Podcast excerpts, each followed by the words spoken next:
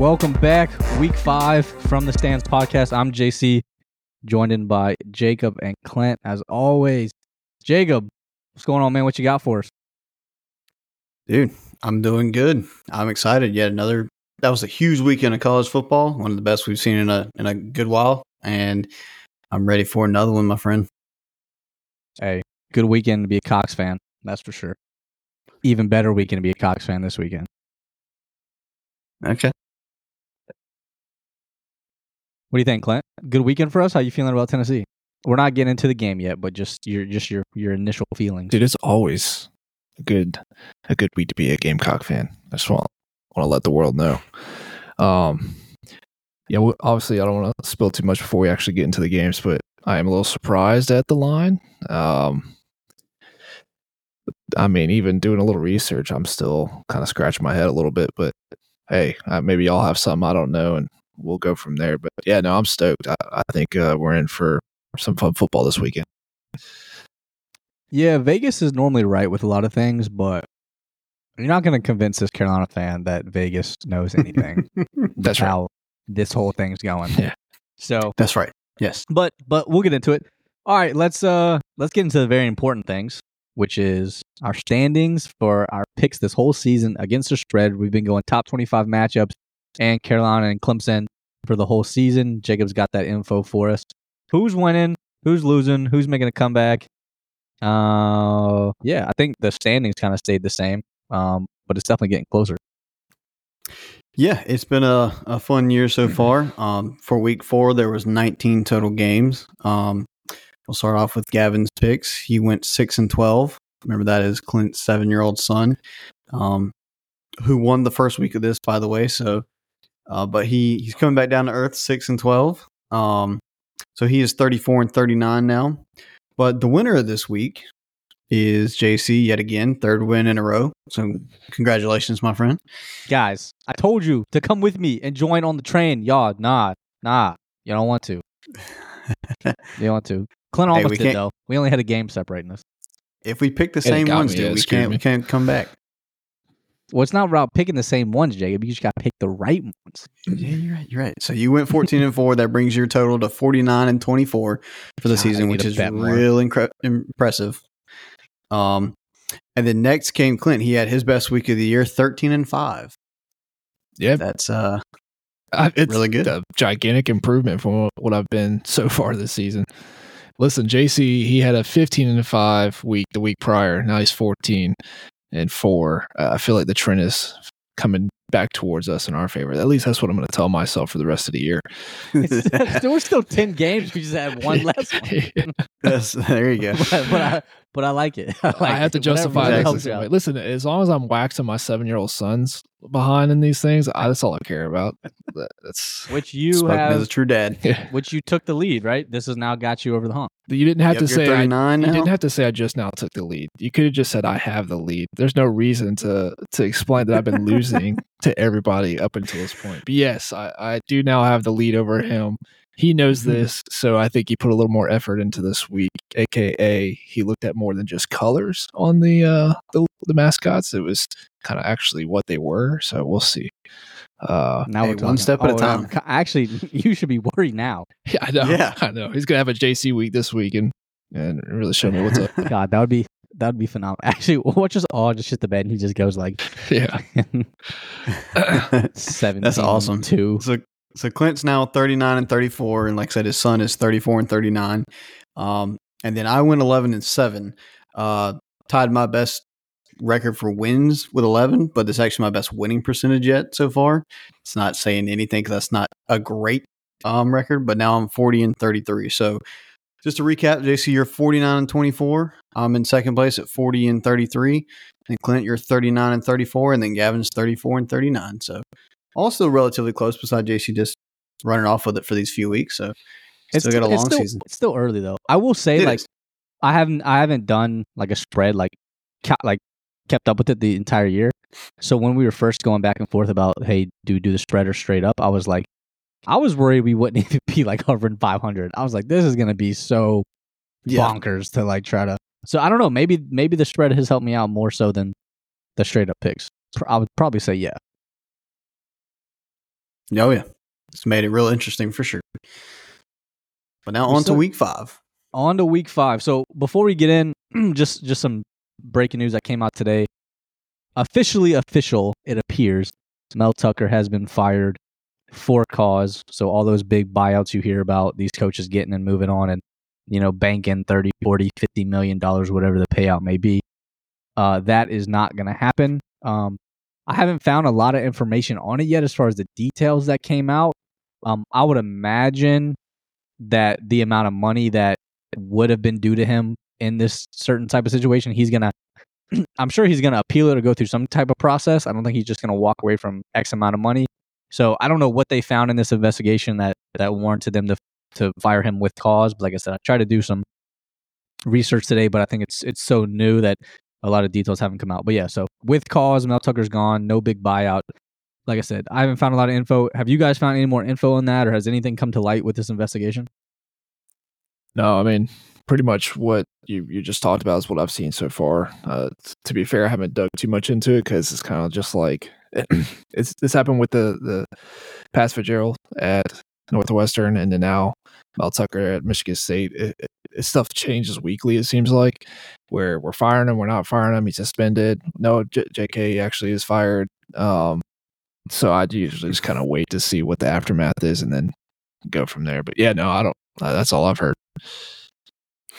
Same here. Yeah, there's there's not a whole lot of details, especially for us knuckleheads to just talk about spreads. We shouldn't really get into. I know it's something to do with sexual assault, but um, I do appreciate for once actually, you know, a, a place actually holding off on just straight up firing him right away and actually proven guilty. You know what I'm saying? Innocent until proven guilty a little bit. That sometimes nowadays isn't isn't even a thing when it comes to the NFL or, or college football. So I appreciate them doing that, even though whatever the details are, he obviously deserved to be fired. So Which I think, and that comes from that whole money thing, right? Like they could have easily just fired him, Yeah. but they would have owed him X amount of money. So I think them waiting, suspending him, and then waiting is definitely the right call.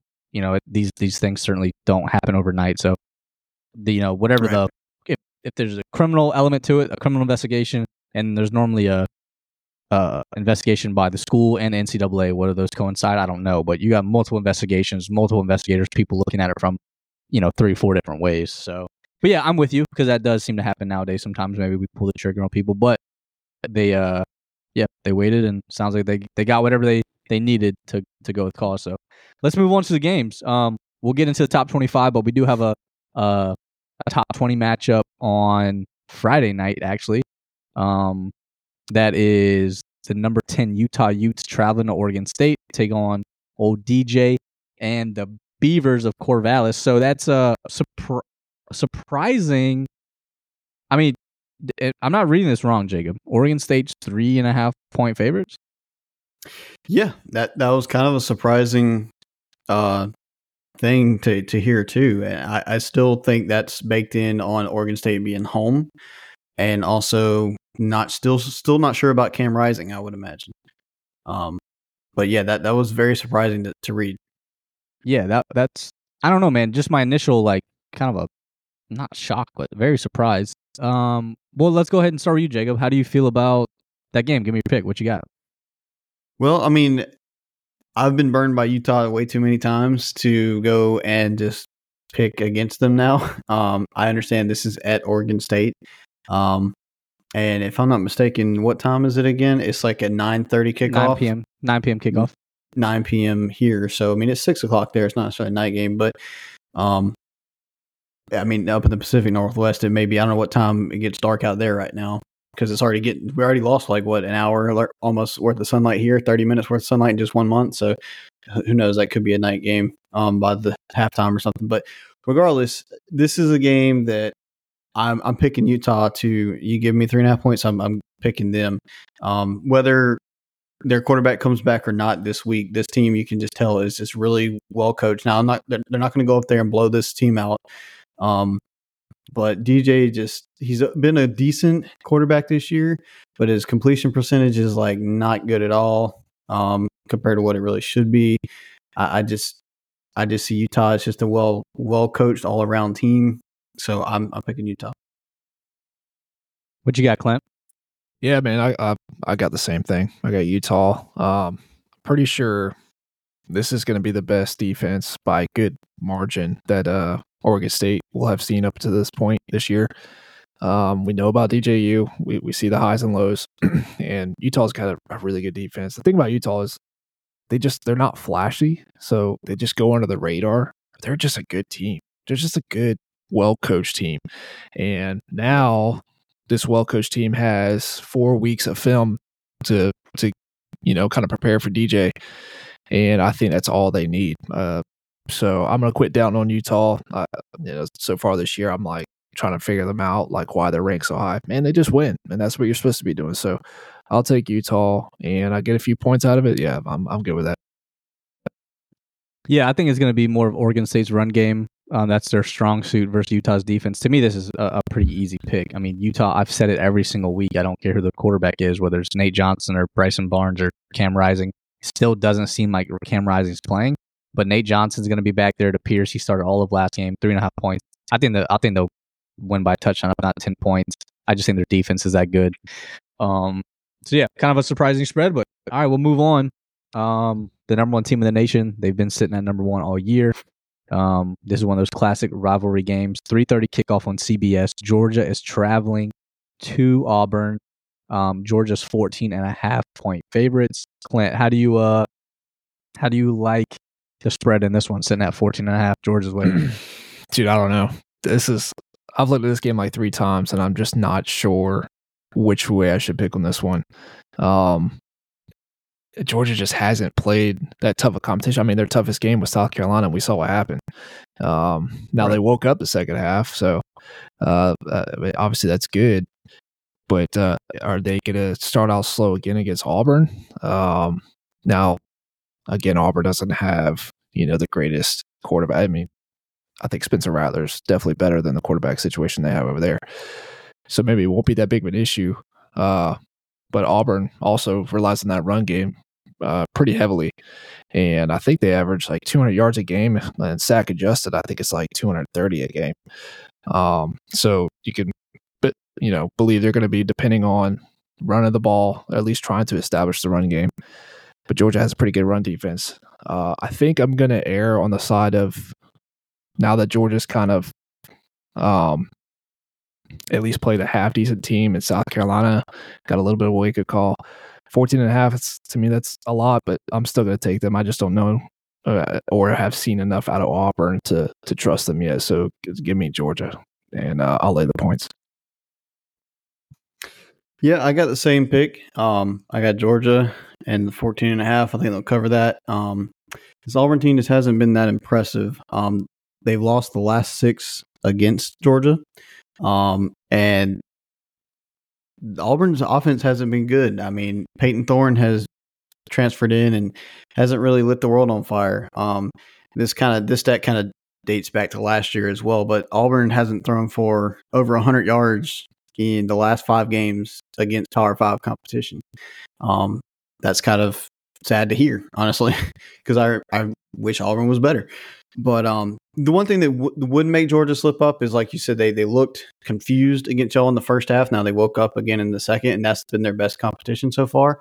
Um, Auburn is better than the other three games they played mm-hmm. besides y'all.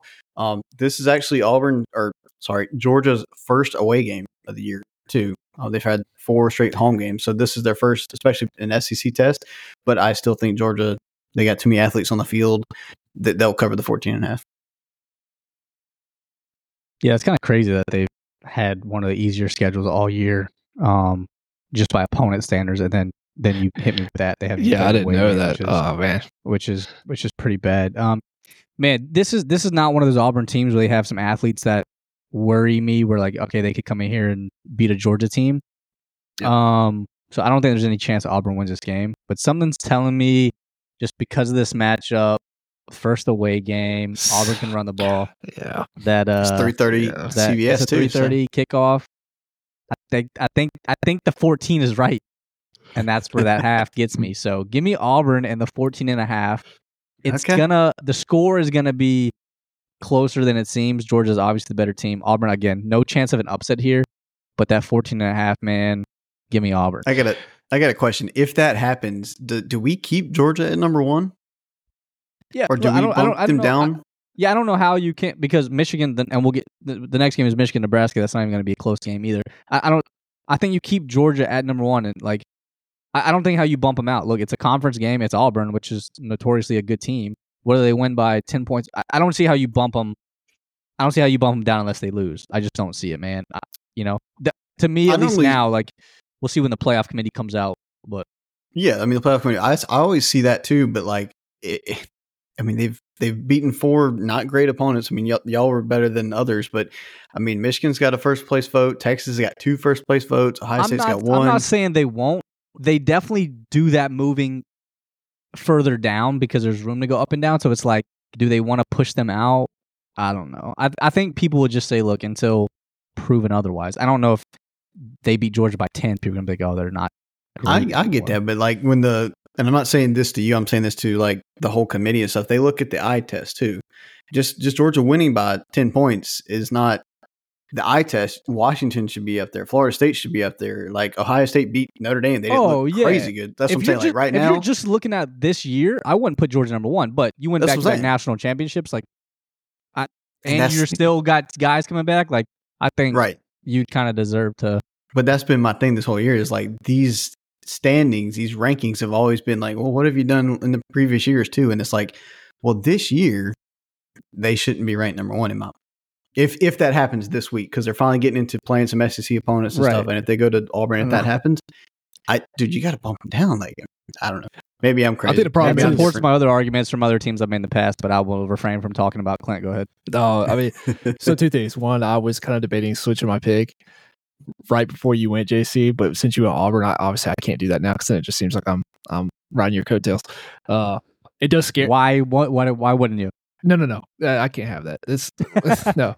Uh, it does scare me. Like I said, I don't know which way to go on this game because, like you know, Auburn's going to want to run the ball. Georgia's fine with the it being a slower game. They start off slow every every game so far this year. So uh, to get to the 14 and a half, it's just like I'll be watching this biting my nails probably to the end of the game. Uh, but to your point, Jacob, I think too is the problem is if if there was a team out there that had played good competition and was dominating them, they probably would have ju- jumped Georgia by now. The problem is that the, the teams that are dominating, like through and through, haven't played tough competition yet, aka Washington.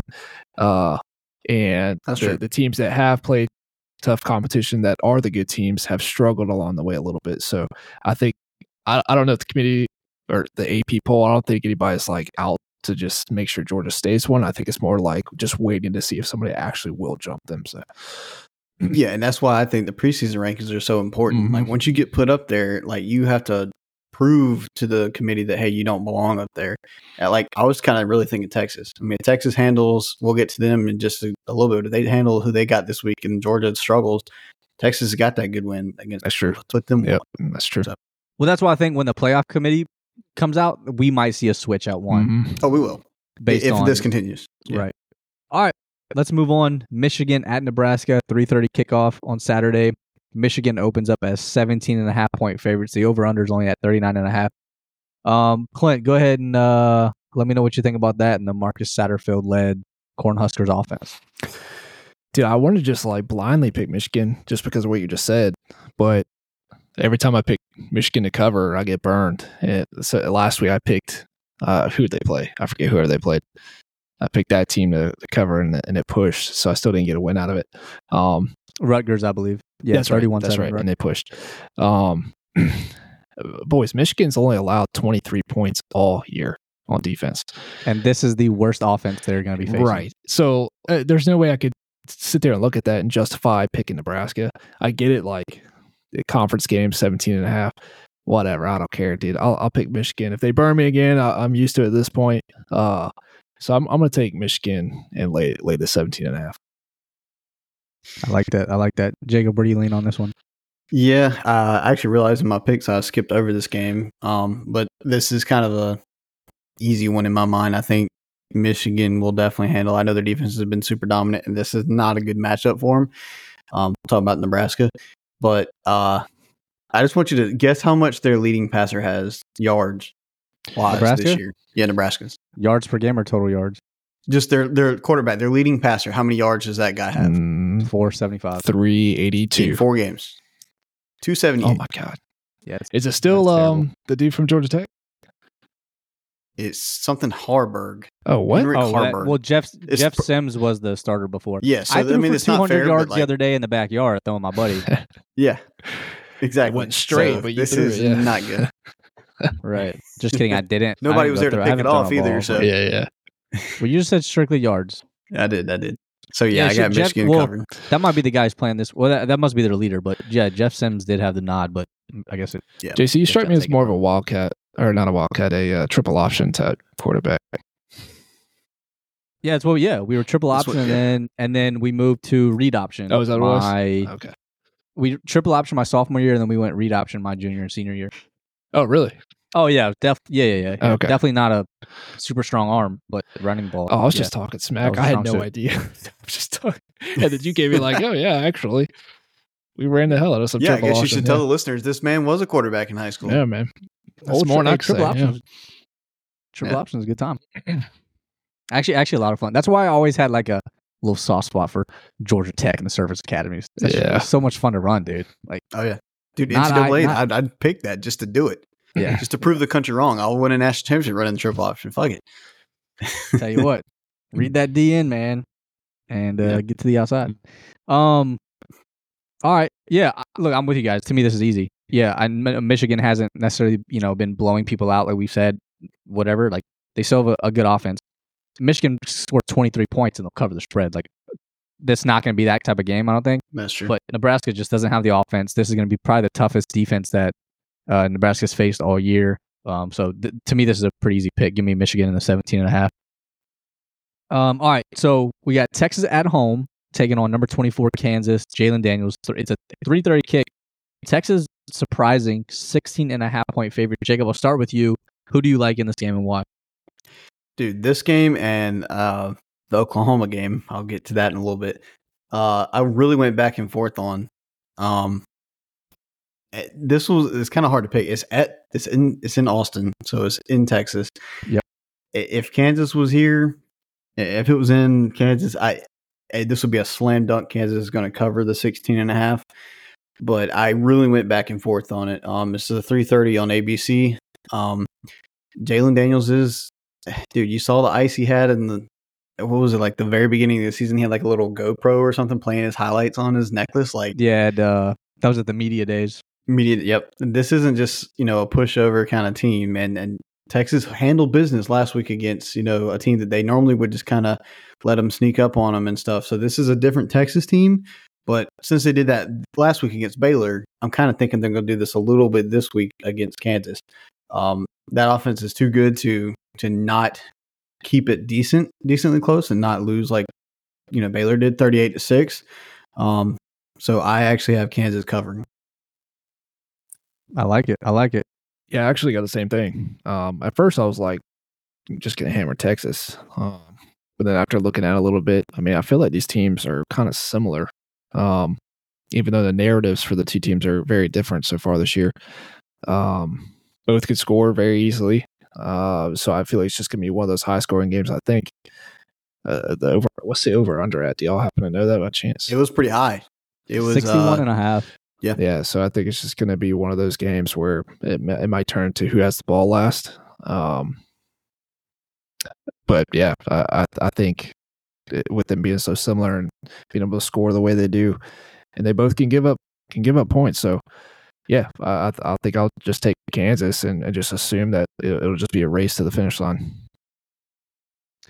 Yeah, I'm- I'm going to take Kansas as well. Um, I mean, w- when we were having that kind of heated debate at the end of last episode about Oklahoma, and I was saying Kansas is one of those teams that could possibly beat them. I think I think they do legitimate have the offense um, to to pretty much hang with anybody as long as their quarterback stays healthy. I mean, last year I, I, they got into the top ten in the country, if I'm not mistaken. He goes down with an injury, misses three four games. So if he can stay healthy, we'll see what the defense can do. This is going to obviously be their toughest test, and uh, but I don't see why. I mean, look, can't even even if Kansas loses this game to Texas, man, their season's definitely not over.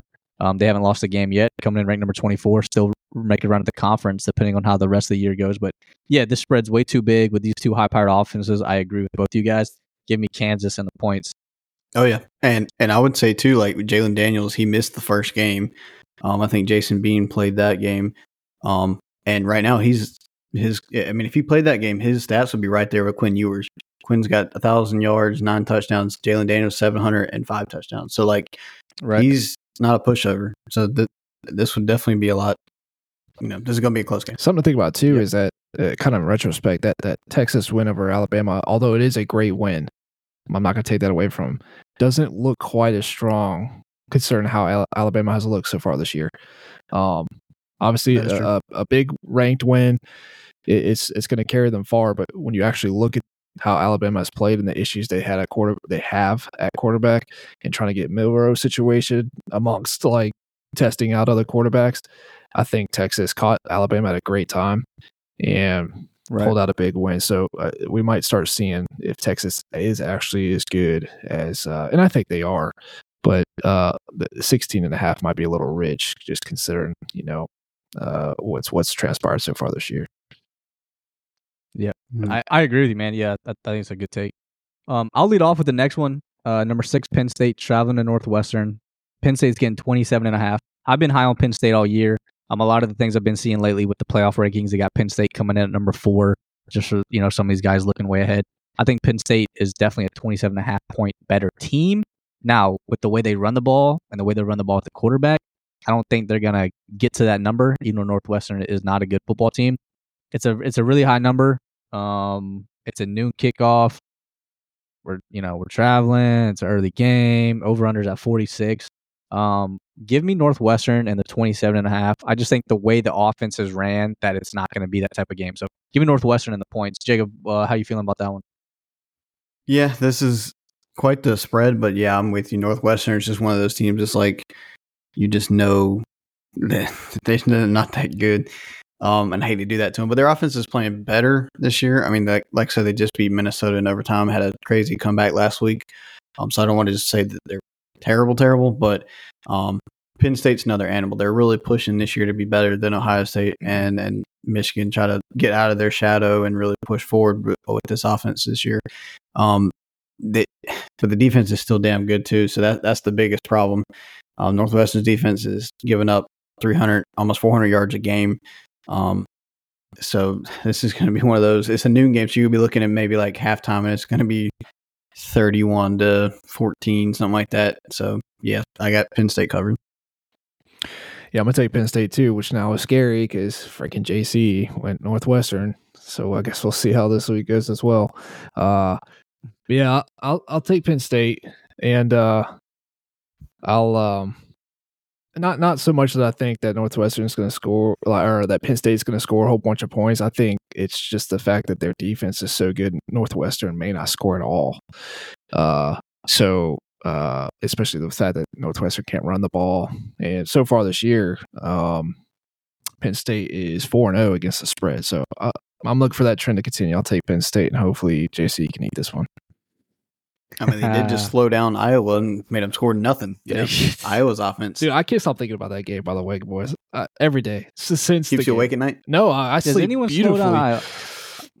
thinking about how terrible Iowa Iowa's was. slowing themselves down. well, we'll definitely get to Iowa. Um, oh, actually, we probably should let off with that with Michigan State stuff, but that's fine. We'll end with Iowa. They're always a, a good conversation yeah. piece, that's for sure. All right, moving on. Um, a team that hasn't, uh, I don't think they've really let any of us down this year as far as the, the spread goes. Uh, number seven, Washington at Arizona. It's a 10 p.m. kickoff. Washington is 17 and a half point favorite favorites. The over under is at 67 and a half. Clint, I'm gonna start with you. Um, I think I know your answer, but what you got? Yeah, I won't. I won't be long winded on this one. Uh, it's pretty much a blind Washington cover. Like I don't even really have to look at it. Just uh, the, the way they score. We've seen it so far this year. It's it's pretty impressive, and I don't see an Arizona team that's not that good really slowing them down at all. It's not just Penix either, man. He's got three really really good receivers, like NFL caliber receivers. So Yep. he's he's in an abundance of options every single game for wherever wherever he wants to distribute the ball. So yeah, give me give me Washington. I don't care what the number is. I appreciate that. I appreciate that. Um, I do want to say uh, I, I'm not defending Arizona here, but they they're not they're they're three and one. Um, the, Washington won't cover. Don't look at me like that. Boy, it almost was blasphemous coming from you. And, no, no. Washington will cover this, but um, it is at Arizona late late game, but um, the, the, they actually this is a Pac-12. That's why the over/unders there. Like this is a Pac-12 team that can score. Um, they're averaging 450 yards per game, and actually, uh, Carolina fans here, they went to Mississippi State and lost to them by one score in overtime. Um, Arizona did so. They're actually not just a pushover. I, that's probably more or less why we see the spread where it's at instead of like in the 30s. Like it kind of sh- we thought it would be when you think of Arizona. They've been like last year didn't they win like just a few games. Um, so they've kind of turned it around there. But yeah, Washington's going to cover cover the spread. So what you're saying is South Carolina is the Pac-12 champions currently? Dude, I'm sorry, put it on the books. Arizona's the Pac-12 champs No, South Carolina. You said Mississippi State beat them. We beat Mississippi State. by one score. By Two proxy. plus two two is four. Yeah, wins a, so wins by a proxy, win. y'all would maybe be Arizona by two scores, and that's it. So we're the Pac-12 champs. Got it. Cool. All right. Um. Yeah. This is easy. This is easy. It's Washington by 70 and a half at this point. Yeah, right. look, it's just it, it's a, I yeah, agree. I- I'm, Now I'm we're coming Clint. around. I'm with Clint. It's a blind pick, and Jacob touched on it last week with those receivers that Clint you just mentioned as well. I mean, one of the best trios, duos. Uh, put the whole, however many they got on the roster, put them as some of the best in the nation, so that they roll easy. Um, this next one, man, to me is tough because obviously what happened last week to Colorado at Oregon, um, the talk of the town with all the hype and buzz surrounding all that. Oregon actually uh, released another video, I believe yesterday, um, some on-field talk between Colorado and them pregame that they they have released. So as much as Dan Lanning says it's not about the clicks, they're obviously letting all this stuff out to get their own clicks. Yeah. So take that for what you will. Um, but USC at Colorado, it's a noon kickoff. Over under 74 and a half. Absolutely absurd. But USC opens up as 21 and a half point favorites. I'll go ahead and give my take and get to you boys. I picked against Colorado last week. No, I picked I picked Colorado to cover last week versus Oregon. Obviously, that that was way off. Um, and I think Oregon's um, defense is a lot better than USC's. I don't know how much better though. I, I know USC. That's kind of been the talk is that they struggled. I don't. I don't think Colorado has the firepower to keep up with this USC team. I still don't think they have the roster to do it. If it happens, if they get beat by 21 and a half, whatever, it's not going to surprise me. I just don't see how back-to-back games they're going to get blown out by this much. They're I think they're going to show up ready to play. I think the offense is going to be better. It's the offensive line, right? That's going to be the thing. They got to be able to keep Shedeur Sanders in the pocket and let him throw the ball. Still going to be no Travis Hunter. Um, I'm going to stick with Deion again, uh, maybe against my better judgment, but give me Colorado to cover the 21 and a half that early kickoff. Um, I believe this is actually a this is a 9 a.m. This is the 9 a.m. kick. Yeah, is a Yeah. 9 a.m. Well- morning kick. 10, 10 a.m. Because it's in, it's in Colorado and they're on Mountain Time, so it's two hours back. Okay. Well, there's uh, maybe I thought there's another game coming up. I feel like they had a 9 a.m. kick. I could be wrong, but anyway. So yeah, give me Colorado to cover the 21 and a half. Jacob, I think I think both of you actually were on Oregon last week. So how do you feel this week compared to last?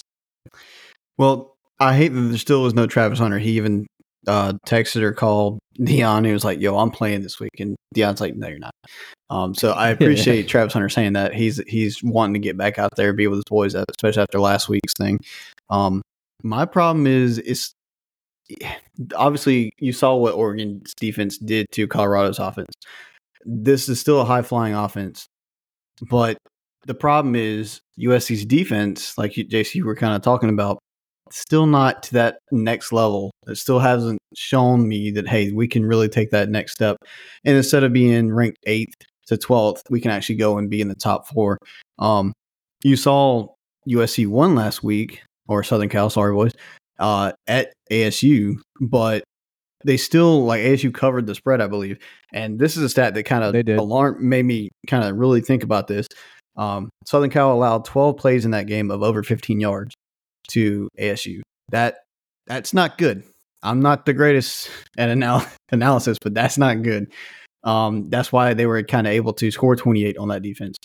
If if Colorado can bounce back and just kind of be at half of what they have been, they can keep this within that 21 and a half. That's why I'll pick Colorado. Um, and I will say this too. This is probably inflated from the Oregon game too, but uh, this is one team now. Actually, Colorado's offense is averaging now 409 yards per game. Their defense is allowing 475 yards. That's normally the other way around. You don't see where defense is allowing more than the offense is, is getting. So that's kind of alarming from the Colorado side of things. But um, with that kind of spread and USC's defense being the way it is, I I have to take Colorado to cover this week. I like it. You went uh you went USC, JC? Or did you went you went Colorado? No, Colorado. Okay. All right, good. Because I'm going Colorado as well. Just to make sure this wasn't going to get too out of hand. Um, no, pretty much uh, just a combination of both the y'all's points. The, the USC's defense is not Oregon's defense. Um, so I mean, it felt like Oregon had the ball nearly the whole game during that Oregon Colorado game. So, um, Colorado they're going back home. Weird game time. So USC might they might still be wiping the sleep out of their eyes by by kickoff. Um, so with it being back at home for Colorado, trying to get over the embarrassment that they, you know, endured last week, uh 21 and a half, I think Colorado can keep it within that. Try to score on this uh somewhat leaky USC defense. So yeah, give me Colorado. You know how crazy it would be, you know, and rightfully so that you know people had to come back down to earth, the Colorado fans and um and all that. Obviously, a little more emphasized be the the fact that Deion and all them do talk so much. Which look, he he talks the talk, walks the walk. But could you imagine after all the talk last week, hey, they're back where they should be. They're not really that good, and they just beat USC, and how the tables are like the media frenzy, man. I'm like I'm just here for chaos. at Dude, this all point. my phone would probably just catch Dude. fire just from all of the Oh, yeah. the notifications that would blow up after that. Honestly, that and Oregon, you'd have to freaking bump them up like way up there, wouldn't you? Yeah, They're true. ninth now, like shit. yeah, because uh, Because I, I everybody and their mother loves Caleb Williams. So if he loses to Colorado, yeah, bump Love Oregon it. way up there. I'm here for it. I'm here for it. Put Spencer at number five in the Heisman just so he beats out old Dillon Gabriel, just for my own personal sake. but that that's not a conversation that we need to have. All right. Speaking of Oregon, they're taking on Stanford. They are at Stanford. 6:30 kickoff on Saturday. Over unders at 60 and a half.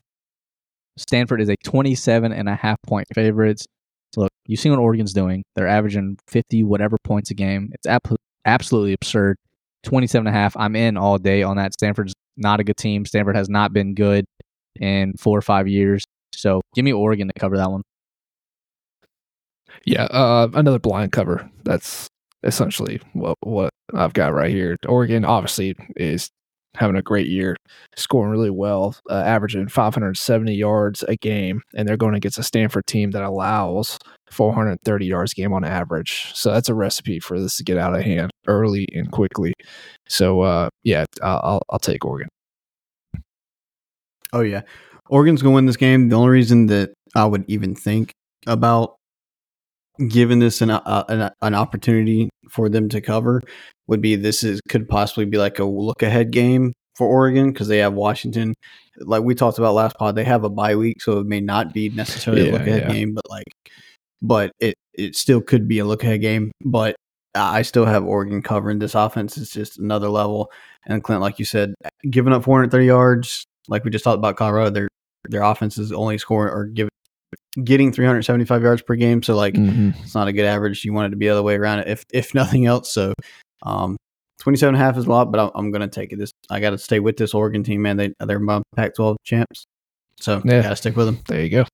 which is obviously a, very good pick. All right, I've made a lot of notes as kind of kind of pick my teams, and uh, this one's blank. I don't know who to go with. I'm torn either way. I think I think I know where I'm lead where I'm leaning, but I li- I like to hear you guys take first. So Notre Dame traveling to Duke. Uh, game day is going to be there. I believe this is the first time game day's ever been there for a football game. I'm sure whatever basketball version of game day I know they have, they have been to Duke a million times. Um, yeah. well, is going to be the first time that college game day is there for football. Uh, Notre Dame opens up as five and a half point favorites, um, coming off a just absolutely heartbreaking loss last week and all the drama with Lou Holtz and Ryan Day and all that good stuff. So, um, yeah, close one. I think the spread's pretty accurate. I could see it going either way. Um, Clint, if you had to pick, who you got? Well, I do have to pick. That's What how you this ha- what works. you have to pick. You have to pick. Yeah, I was, I was thinking Yeah. that. I was gonna give you an out, but I'm like, no, we can't. All right, fair Sorry. enough. Well, since since you since you're making me, I guess I, I guess I'll make a pick. I'm making you. Uh, th- I'm with you, JC. This is a game that I kind of stared at and just was like, dude, I don't know. But I, I think with the way these two teams play, this is going to be a pretty low scoring game. And again, it just might be one of those situations where we come down to the end and it's a field goal that wins it. Um, I am interested to see what Duke looks like playing a good team because they haven't played anybody even close Hey, to being. hey. Oh, okay, okay. I, I didn't know if you're gonna pick one. Hey. I didn't know if you're gonna pick I one. love it. I love it. Uh, no, but it, even with that point, it, the Clemson game that Duke had, first game of the year, even though the score being 28 to 7, I think everybody kind of agrees that the game didn't look like that. And two, if Clemson Duke played, you know, next week, I think it would look like a, a, a different game. Uh, after Thank you. They had LAF, uh, Northwestern, and then UConn. So that's it, this is going to be a tough test for them, obviously.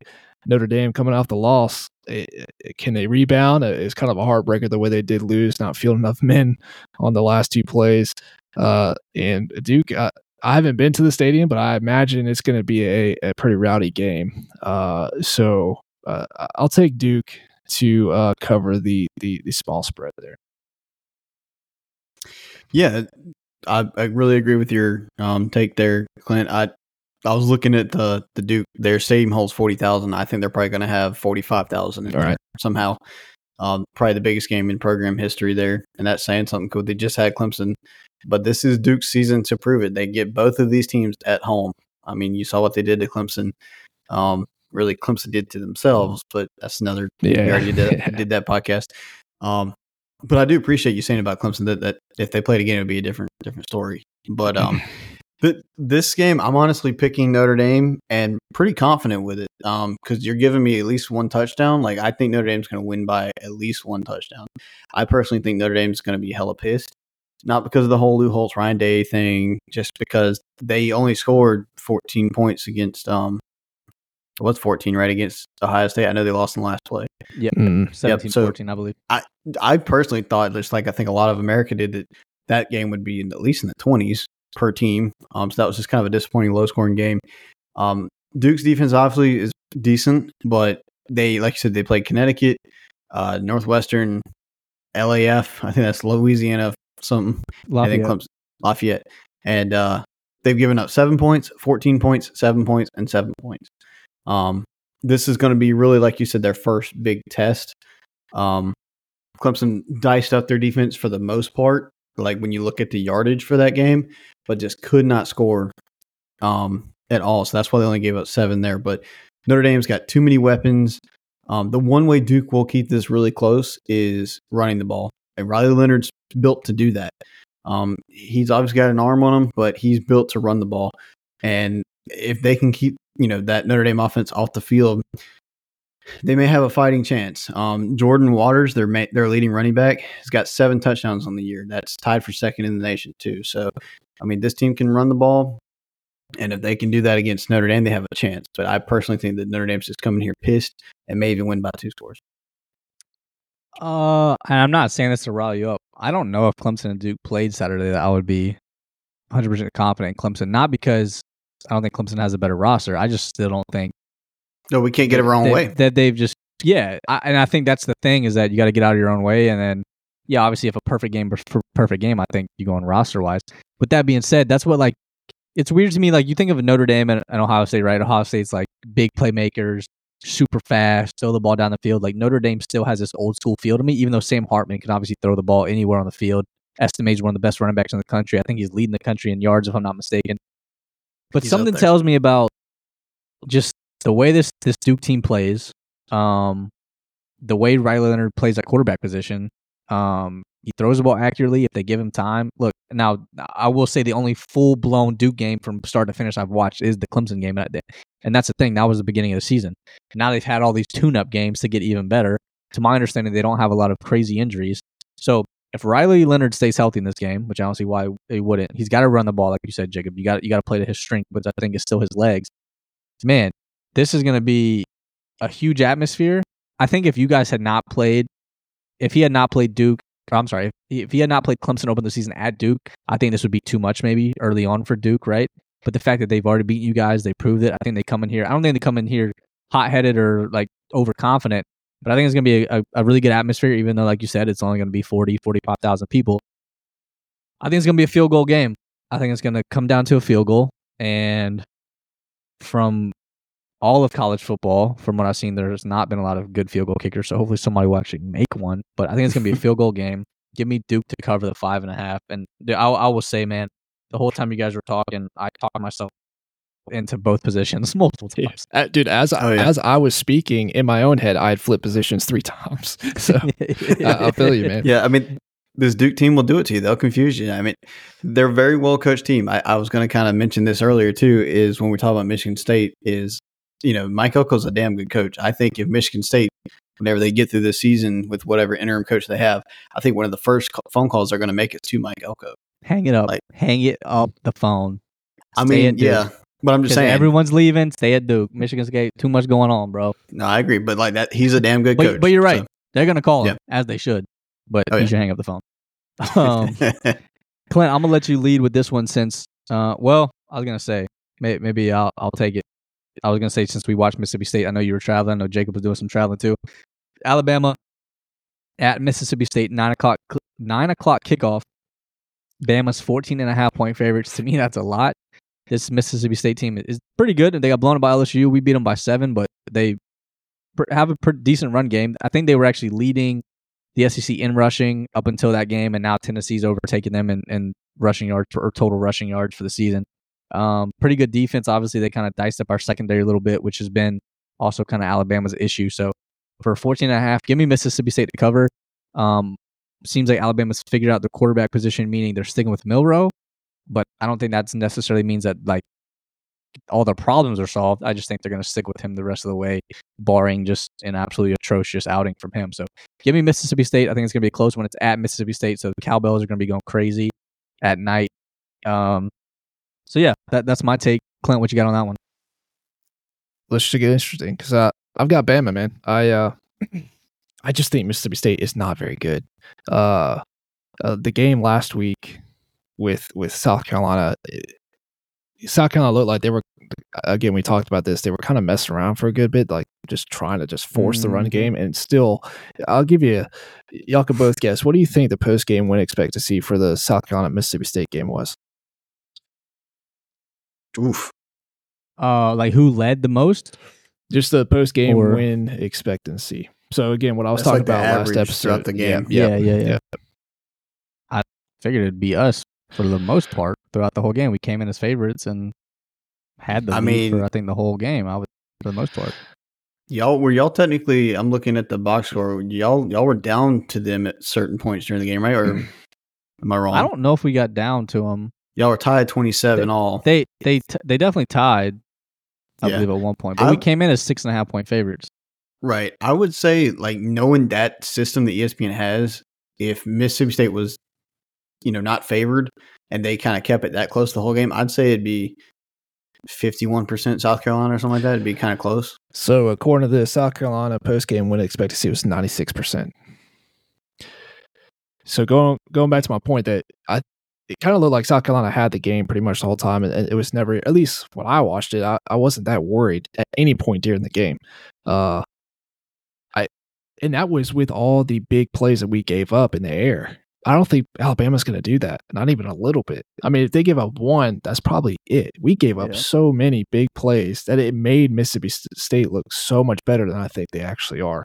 And that's not just, I'm not trying to dog them. That's just, that's just the, the case. I, that's how I see it. Uh, I think Bama, it- like you said, with Milroe, he, I think he is going to start to get better. He had a decent game last week. I know he had a, a, a a pick, I think, in the red zone. But outside of that, he had like a 80 something percent completion percentage for the game. So I, he may be improving. Hopefully, he is for the sake of Alabama and Alabama fans. But yeah, just just with with how these these games played out this past couple of weeks, I, I don't think Mississippi State's that good, and I think Alabama is starting to hopefully click with that quarterback in their offense. So give me Bama, and I'll lay. What what you said, 14 and a half? Yeah. Yeah. Yep. Which it's just weird how you said that because we talked about it. That's how I felt most of the game. Yeah. Kind of hard to describe, but I just felt like because the score didn't show it really, Mhm. but I felt like we were two touchdowns better most of the time. Mhm. And I really don't. I'm not going to go back on it now because I'll stick with my gut. But I, I told myself last week after Ole Miss I wouldn't pick against Alabama again, but here I am, just because they still haven't. But yeah, but they beat Ole Miss by 14, so they should be this team by 14 and a half. But something tells me the Cowboys are going to ring pretty loud. Yeah. I'm gonna stick with my gut, so I'll stick to it, even though you almost talked me out of it as well. Jacob, Yeah. how you feeling that one? I dude, a little bit more worrisome about my pick because I have it written down. Mississippi State's my pick. Clint, those those stats are good, and that kind of makes me a little bit more worried. But I was thinking two things. One, the thing to fear for Bama is they actually Mississippi State has a seasoned quarterback, been around. Like I said, where he's third all time in in yards in the SEC history. Um, Bama obviously does not have that right now. Um, but the thing to fear for Mississippi State is the line play this is a whole step forward, even with Bama having uncertainty about this, about that. They got some big boys up front, and that's always been that was their their motto going in this year was murder ball.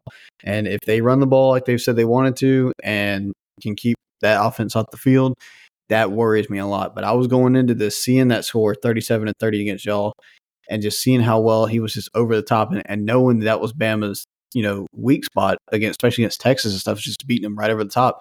I figured they could probably do it again and keep it within that 14 and a half. And I'll, and I'll keep that. I'll keep that as, as my pick, but that, that does worry me some. It's gonna be a good week. This is at Mississippi State now. It's nine o'clock game. So, I mean, that's Sounds like what I was getting All one the up on you. Get one up on you boys this week. Oh, it's at 9 p.m. Yep. It's kind of a late game. Which is eight, I think. Mississippi Saban, Saban's gonna be asleep. yeah. He's getting that old. He's Say it to his 70 face. something. Uh, I I won't. I won't. I will not. Uh, all right. Sticking with the SEC, uh, a six o'clock kickoff. Number thirteen LSU traveling to number twenty Ole Miss. LSU opens up its two and a half point favorite. Jacob, I'll let you lead on this one. Yeah, this is um gonna be a very good game. Honestly, LSU's only favorite two and a half. They kind of sputtered last week, um, and didn't dominate like people thought they would. Um, and and so did Ole Miss. People thought they would keep that game closer, you know, against Bama. Um, and LSU played Arkansas last week, so that this is going to be a. I I certainly understand the the spread in this six o'clock game on ESPN. Um, this is the first first time this has been a top twenty ranked matchup uh, since two thousand three. That was back when guess who was the quarterback at Ole Miss? Two thousand three. Uh, Yep. that'd be uh, Eli Manning. Eli Manning. That's what I'm talking about. Um, so th- this is this could be a toss up. Dart can turn around and light it up again, and then Jalen Daniels can turn around and continue to light it up. This could be a shootout kind of game. Um, eh, if if you're only telling me LSU's got two and a half to cover, I really want because they were my SEC pick. I got to stick with it just like I did with Oregon. I really think they're going to cover that. Um, so LSU's my pick, but th- man, this is going to be that that stadium's going to be loud. I think they're they're planning to their, to do their little stripe thing in the stadium where they have like one section where the red, one section where the blue, which is awesome looking. Um, it- this is going to be a tough one to go in there and pull out for LSU, but I, I gotta I gotta have them cover that two and a half. Yeah, I'm gonna take LSU as well. I, I don't have a lot on this game other than the fact that I I just don't. at least I have all all year. I've been like Ole Miss. You know, they can score. They're gonna either figure it out, and they do score, but not near at the clip that they used to in years past. And I think we just might have to get used to that. Like, just might have to accept that Ole Miss isn't that great offensively. Like, you know, they're not going to be scoring 60, 70 every single week. LSU's good. Right. I, I know LSU's had some close calls. Obviously, we know about the the, the first game and losing to Florida State. uh, Florida State's still very good, and or um, sorry, LSU is still very good. So, yeah, at two and a half points, uh, I definitely think LSU is a field goal better than Ole Miss. So give me LSU.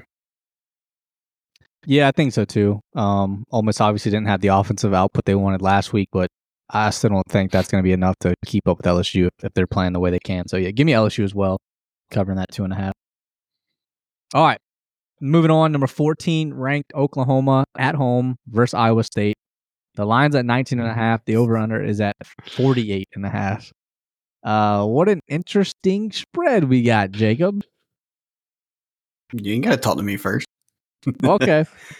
What an interesting spread we have, Clarence. Buddy, I was hoping to hear from you first. I thought you were just going to take Okay, the mic, I'll- rip it off the stand, and just No, start I'll going off. This was Iowa State by no, I'm just kidding. Yeah, um, this no, is- this I'll- is tough, man. This is tough because obviously their offense is, is way better than Iowa State's. But these are like these are those weird games when the big like these teams, man, like Iowa State and Iowa in the Mhm. past, not so much this year, where they just you know they're a little slower paced and they kind of keep. I say that Iowa State's had some some good quarterback play. We we talked about uh Brock Purdy before the uh, episode started. Um, but God, 19 and a half's a lot, man. It's a lot, even for this offense. And when it gets into conference play, man, I kind of lean against those big spreads. Um, so yeah, Oklahoma winning by 20 wouldn't surprise me in this situation, but because it is a conference game, we're starting to get into those. 19 and a half still seems like a lot. Iowa State's not no, totally falling apart like some of these other teams are, um, aka their rival. Um, so give me Iowa State to cover the 19 and a half. Not confident in that, but that's just such a big spread. So I- I'll take Iowa State. Okay.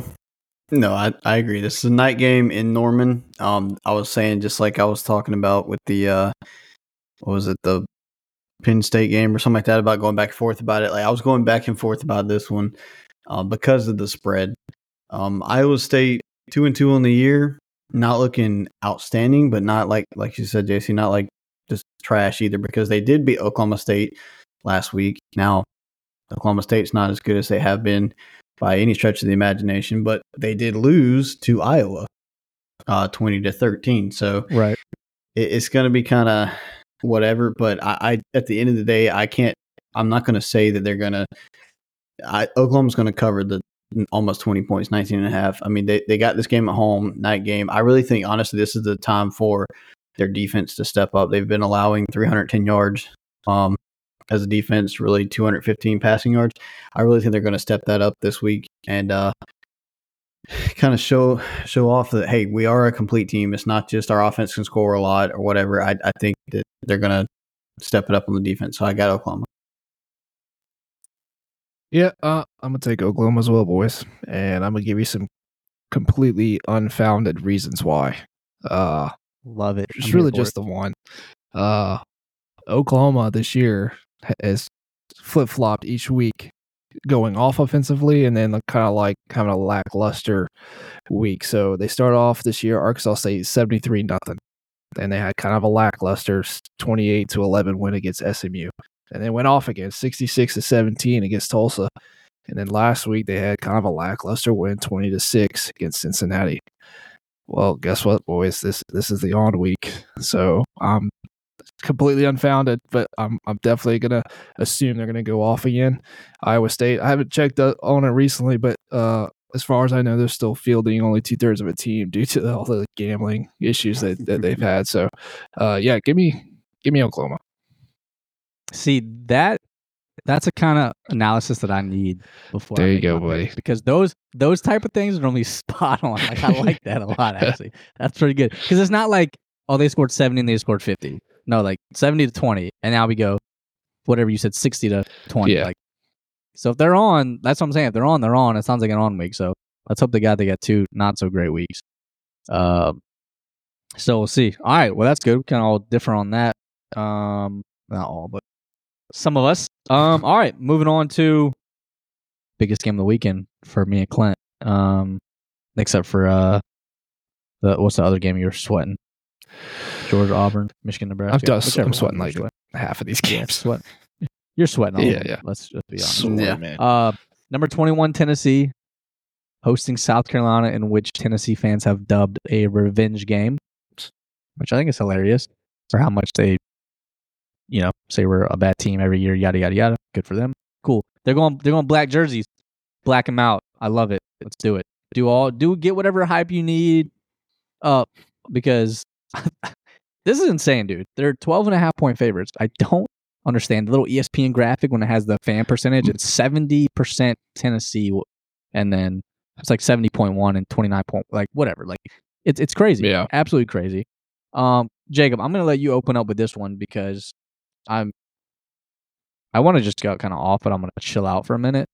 Um, what do you got? 12 and a half point favorites. That's a lot. There's a Tennessee team that I guess really has a, had one bad half of football. but to a Florida team that has also not looked so hot kind of early on. So, what you got there, bud?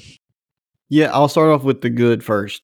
Best thing for y'all is I think y'all are covering the 12 and a half. I think that is a very odd um, spread for sure. So that's the good news. The other good news is your your quarterback's damn good. I think he's much better than Joe Milton. Um, a lot more accurate for damn sure. Um, but the the the negative things that really I'm not sure about, and I I don't. This will be the difference if y'all actually go in and win the game, um, which y'all are certainly capable of doing. Is this defense, man? Um, giving up more yards than your offense is getting, and these are some stats for your third year off uh, defensive coordinator, Kate, Clayton White. Uh, you're 14th in the SEC in all these categories, which is last in the SEC. Total defense. I was gonna say I think there's only 14 teams. Yep. F- total defense giving up 432 yards per game. Uh, yards per play, giving up six yards per play. Uh, tackles for loss, you're giving up 19 per game, which is tied for 14th. And then uh, opponents' first downs, you're giving up 21 and a half first downs per game. Uh, I know Joe Milton is not nearly as good as a lot of other quarterbacks in the SEC and in the country, but against this defense, man, I I don't know, and especially with Tennessee being able to run the ball, um, they're averaging 230 yards per game. Y'all are averaging 75. That's been y'all's Achilles heel in my mind all year long. Um, I, this game, man, I, I, think, like I said, that, that spread is very odd. I would think that spread should be more around like seven and a half, maybe even like five and a half, somewhere in there. I don't know if there's some injuries we just don't see or don't know about or something else is going on. But I know Tennessee will be fired up. Like I said, they're making this a revenge game for whatever reason. I know y'all beat them last year, but um, I I think y'all are going to cover. But if y'all win, is if y'all can run the ball. I've said that every damn podcast about y'all, and I still hadn't seen it. It's, last game looked better, looked better, but still need to to run the ball. I don't know how it's a revenge. Like they, if they were in the playoff talk again this year, then I would say it's a revenge game because they would have been in the playoff last year if they hadn't lost to us. More than likely, they would have Could been. have, in. yep. But so I don't know what the revenge game is. But Clint, how you feeling, man? Because dude, I don't get it, man. Twelve and a half's kind of I'll crazy. sit back I mean, for this one. after all the stats Jacob just rattled off, I don't feel quite as good as I did about five minutes ago. Well, he's giving. He's talking about the past years. I don't give. I don't care. We don't care. No, anymore no, that was In this in this situation, That's your defense for care. this year. yeah. you said the last three years. No, that's th- this is his third year. This is your defensive coordinator, Clayton Oh, White's I- third oh. year. Oh, yeah, the stats second- he's look, our allowing second- this year. Yeah, no, we're, Our secondary is depleted. Yeah, and we're two Yeah. and two. that's So- true. Yeah, I'm gonna sit back now. all right, buckle up. Buckle up, boys. It's gonna be a So bumpy you're ride. saying there's a chance. Listen, I oh, Well, I- more than a I kind of do get the whole revenge thing because it, to paint to paint the picture again, Tennessee not only was in the playoff hunt, Tennessee fans were talking so much shit on all the teams. They were talking about. I don't know if you remember that same week that we beat them. TCU had a super close win. I think it was like either the- they won at the very end of regulation, or it was an overtime win, something like that. I can't remember. But dude, Tennessee was all over social media talking smack about this is really the team that's going to be in the playoffs, blah blah blah. And then Tennessee goes and loses embarrassingly to South Carolina. Uh, so I I guarantee this is why it's revenge because they just got so embarrassed by it. Uh, it's a night game. That's it, it's this is going to be a rowdy game. It, I hope it doesn't get too chippy because we can't afford to lose anybody to stupid stupid penalties and ejections. I will say something that worries me. Yeah, the defense. I don't know what the deal with the second with, with the secondary is. Why like it takes us getting burned six times in one game to finally go, Jesus, maybe we should stop allowing guys to just run 10 yards behind us before we realize what's going on. Hopefully that got addressed. Uh who knows? We'll see. The, the thing that worries me the most is uh, Tennessee is third in the nation in sacks, and South Carolina is up there with allowing the most sacks in the nation. I don't know exactly where we are, but we're we're definitely one of the worst in allowing sacks. You better believe that Tennessee is going to be blitzing the shit out of Spencer Rattler. Spencer's good. He's great. I mean, shoot, he should be.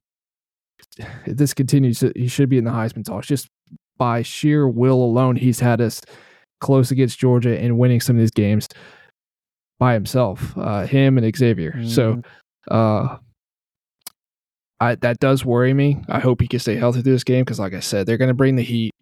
Milton, in my eyes, isn't a, a quarterback that can expose us too much in that secondary because he might just overthrow everybody anyway. I'm hoping that's the case. Uh, but yeah, 12 and a half, of course. I- I'm going for the the outright win, but for the sake of our picks, uh, I'll take uh, South Carolina and the points.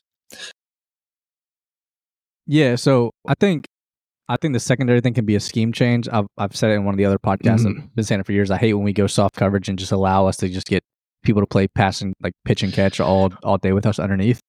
But at this this game, proved to me that he can do it. Right. Um, obviously we're thin in the secondary, but we can play different schemes where hopefully we're not just getting people blowing by us like that. Because if he has time in the pocket, that's the thing. If he has time in the pocket, he he can make the, the throws downfield. But we need to be able to, to rush four and drop, you know, seven and make him just pick us apart, which I don't think he can do. I think early on he's going to look good and accurate because you know we'll play some some soft coverage, but um, not that this is anything new. I I started listening to Shane Beamer's press conference from from yesterday. Um, I don't think this guy had even played played yet, but it was a transfer from Mercer, offensive lineman of uh, Nye Manziel. He had whatever practice they had Sunday. He got hurt. He's out for the year. He had surgery on Monday. So Beamer said we are down seven offensive linemen that can't practice. Not that they're not going to play, but you can't practice. It's hard to to run a to run a practice when you got seven guys that can't practice when you're talking about scout team and ones and twos and all and we're stuff. already so thin Um, at that spot. Oh my god! and we're thin. Again, that that doesn't mean that they're not all able to play, but that's just I know. Yeah, but still, Right. And we got a true freshman starting off left tackle. That's so Tree Babalade, however you say his last name. That's going to be close as I'm going to be able to get. So the depth chart's out. Mario Anderson's the number one running back. should be. Dakereon will be, it'll be or Dakereon, and then Juju third. Um, Ahmarean Brown is going to play Nice. at wide receiver. Juice Juice is out, so we'll have Xavier. We get Brown, who we desperately need. Mm. Um, and then and Doty. and we got Doty, yeah. Uh, Jacob's favorite South Carolina player, Luke Doty. So we got him. So look, the the key is can we can we be disrupted with four, which we've shown we can on occasion. We have to do it consistently throughout a four quarter game.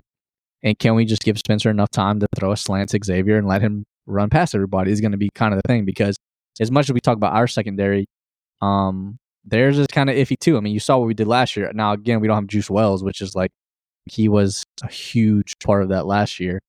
Um, I just think 12 and a half too much, man. I, I don't see it. I'm, I'm confident we can go in there and get a win, but what you said, Clint, does kind of worry me that I think it's going to get chippy because I think they do have a chip on their shoulder about um, a revenge game because of the fact that we did what we did to them.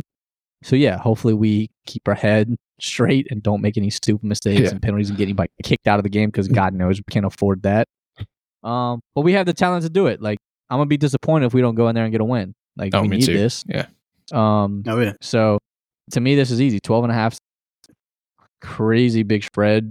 Um, so yeah, give me South Carolina Gamecocks. Give me Cox by 90. Yeah, this is one y'all got to have if you're gonna go bowling this year. Um, What? In my in my opinion, which you don't I think mean, we're going bowling? I think you would, but like y'all need to kind of get get it going here. Well, Um, we got another easy game. We're gonna beat you guys. We're gonna beat Vandy. So we're already at five. We win this at six. Well, we're only at two wins. Yeah, we're definitely going bowling. okay. Uh, That that Um, math didn't add up, but I- I'll I'll take your word for it. Tennessee, I didn't- Florida, didn't go through the whole Missouri, A schedule. and Are you guys going bowling? Kentucky, Clemson. Uh, we will, but we're not going to. We got the same record, do we not? right now. Right now, yeah. But uh, your Yeah, so are you I guys mean, going bowling? We will. We will. Why? Why Are- you guys on? We're not because y'all play Syracuse. Swear to God. no, you, you you have some. I'm saying like y'all beat Mississippi State, you beat Furman, but you you thought you would win the North Carolina game, and this is one of those that you you think you definitely should win. So you really need them because you play Florida, you play Missouri, you play A and M. when, when, when the quarterback's out. A&M quarterback's out for the year. That's at Missouri. You talked about going there. It's a haunted place. You're not going to get a win there. Florida, if we- they win dude, this the week, it's going to be a pretty the good last team. time, you know what happened the last time we were in Missouri? our graduate transfer Zeb Noland came in the game for a mm. injured Luke Doty and made the game winning pass. Well, I mean, okay, but like, Or was that I at Vandy? to see it That could have been at. Vandy. I mean, you got Jacksonville State and Vandy jerseys away, okay? wins. But like, the only two for sure wins you got right now are Jacksonville State and Vandy. And Clemson.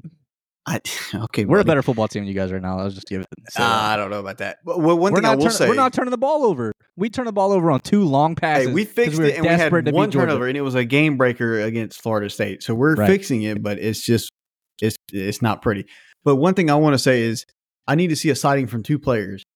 I need to see more than one catch on the season from Nyck Harbor. I thought the dude was supposed to be like this next level guy. So where is he? Why can't we get him in the games more? I don't know if he's hurt. No, no, no, Or- no, no, no. Look, it's not hurt. I don't think a lot of people. He's a true freshman who did not play a lot of receiver in high school. He played defensive end most of his career. Played defensive end. Came So- in for tight end a little bit when the ball. He's got to learn the playbook. He's got to know the schemes. So all that stuff and getting in. So I think it's just more of a. a Can we get him returning thing. punts? Like something. Let's Eh. the dude like let's get him on the I field. like Like, you- that's I know. I I agree. I agree, Yeah. but I think there's some of like the comments online have been like not understanding that there's actually like you need to know the plays and stuff before you get in there because he I so he didn't come in early. He like he missed spring ball. He didn't come in until the summertime because he actually like played out his because he was doing track. So he finished out his entire high school like season and all that stuff. So I agree though. I think I would put that the thing you sent out about who was the fastest guy in the NFL college high school and it was Xavier Legette. Nyck Harbor would probably pass him. Oh yeah. That's what I'm saying. Put just him on the field Mary. somewhere. So I agree. Which he Yeah. he's been getting a, a little bit more plays, but I'm with you. I, at least to keep the defense honest. this could be a breakout game for him because you you know who uh, freaking Tennessee had last year when they beat Bama. Um, the kid that's on the Giants right now, Jalin Hyatt. Jalin Yeah, Hyatt, he's- that was he's freaking one of the fastest guys ever. Like, let's put this dude in there and give Tennessee a taste of their own medicine. And the other reason I was one, the other guy I want to see is a sighting from Tonka Hemingway. Like going into this year, I don't know your roster like you do, but I remember him being like a damn good player. Where did he go? Well, so Tonka's Tonka's a D tackle. He's a Right. D tackle's body. But He's got 10, we've had to 10 also- tackles on the season, no sacks. Right. We've had to put him at DN at times. He doesn't have the speed of a DN rusher. But making up for him has been Boogie Huntley, Alex Huntley playing the defensive, also went to defensive end, and TJ Sanders kind of getting in there. So I agree. Tonka needs to get more involved. I think he's I think he's kind of going back to this D tackle position, plug in that middle. But yeah, we've kind of kind of had to operate differently on the D line. But I agree with you. Yeah, he sh- theoretically should have more than ten tackles. So maybe this is his breakout game, and we can get some of those tackles for loss. Since apparently we're sitting at 14th in the conference. Um, Yeah. uh, ne- next time, keep those stats to yourself. Well, I'm just saying I the don't. truth. I don't need to. I don't need to know those things. Honestly, for Harbor, it'd be nice to see him like in a red zone situation where it's like, hey, you see that? That's how he scored the one time. that- that, that- that's how he had stood the up. touchdown with Right. Sellers. You see that orange pylon right there? Run to it. I'm gonna throw the ball kind of high. You just jump. Dude, that's but that's he did that to the front pylon with Sellers. Exactly. And he just get I a back shoulder. Like I I, I, want to see that'd be a him like spot. returning punts. Well, I don't know laterally. If I don't want to. that- I don't want to get his. yeah. I don't want to get his head knocked off. I'm good with uh. He's so Who- tall. who is maybe it's return- it's- ACL. Yeah, he is. Yeah, yeah he's tall. Who's returning punts for y'all? Anyway, is it uh? Legette's done Uh, his it's not Legette. Oh, he did a little bit. Uh, damn, who is returning put punts back there? I'm trying to look at some of the stat DK lines. was back there. Oh man. Yeah, I think DK was a little bit. See, I mean, y'all are sharing it. Like, give freaking Nyck Harbor. He, he's just sitting on the sideline, like reading the playbook. Like, gi- just give, give him a chance. Yeah. That's just all I'm saying. We No, no, on. I'm I'm with you. I'm with you. Tennessee also not to make this whole pot about Tennessee, South Carolina, but one last point. Tennessee, the only like legitimate team that they've kind of played so far is Florida, and we we saw how that went. That twenty nine to sixteen loss. Again, that was in Gainesville, so eh, tough place to play. But outside of that, Tennessee's played uh, Virginia, uh, App State, I believe, and UTSA. Um, so eh, when they face tough, tougher competition, eh, maybe they don't look so great. So, um, no, no, that wasn't App State. It was Austin Peay. Yeah, so they definitely have not played Yeah. super tough competition. Right. Yeah, that was that crazy. I mean, so that's the thing, man. Like, like depth wise, we had probably more last year, and we had juice. This year, I feel more confident about our offense going into the game. And Tennessee is not as good as a team as they were last year. That's why I'm kind of so high on it. I mean, they were top five in the country, Mhm. Hendon Hooker, Heisman, you know, finalists. Jalin Hyatt, they had this phenomenal team, national championship aspirations. and we were kind of like, we just got blown out by Florida. The only touchdown we scored was from Kai Kroeger, our punter. We just had like the worst outing of all time. Mm. So like, I'm just I'm way more confident this week than than than last year this time. But Can I give y'all a quick little game break uh, information thing re- real quick? Please do something non-football, something a little more baseball. Ronald Acuna just became the first 40-70 guy in the history of MLB baseball. That's 40 home runs, 70 stolen bases. And then he Dude, scored I got a webcam on. I'm getting a boner. Stop it. though where we can't see it anyway. a bad weeks. Uh, what is that joke on? oh man. No, I love this pod. but after he stole the he got the stolen base later, he scored the um the winning walk-off run. So good night for Acuna and That's uh, awesome. making history out there. Sounds like yeah, he's uh, gonna beat out old Matt Olson for the MVP now. Yeah. Baseball likes his history. Yeah. Yeah. yeah, so for they're, sure. gonna, they're gonna give it to the 47 guy. Oh man, well I appreciate that. That'll uh not really segue us, but we'll we'll move on to the next game. Well, let's talk about Florida. We were talking about Florida. Florida at Kentucky. Florida's one and a half point favorites. Kentucky's four zero. Oh. Give me Kentucky. Whoa. Simple as that. Simple as that. Baby. one and a half point favorite. Simple as that, huh? No, no, no. Florida's one and a half point favorite, but give me Kentucky. Yeah. Really? Kentucky is the one and a half point favorite. Oh, my bad, my bad, my bad. You're right. You're Yeah. right. I see. That's the one that was messed up on the format thing. All right, you're right. Well, okay, yeah, no, I easy, saw that and I was like, oh wow, interesting. then interesting. even better. Give me Kentucky again. Okay, is that because of De- Devin Leary or just because of Florida being Florida? Florida being Florida, I just got a good feeling, man, about this Kentucky. Okay, team. well let me ask you this: um, who who leads the SEC in completion percentage? It's not. God cannot be Graham Mertz. It's Graham Mertz. He's fourth in the nation in completion percentage right now. Seventy-seven percent. Yeah. Well, if Uh, you watch his Second game, is you watch Rattler it- at seventy-four.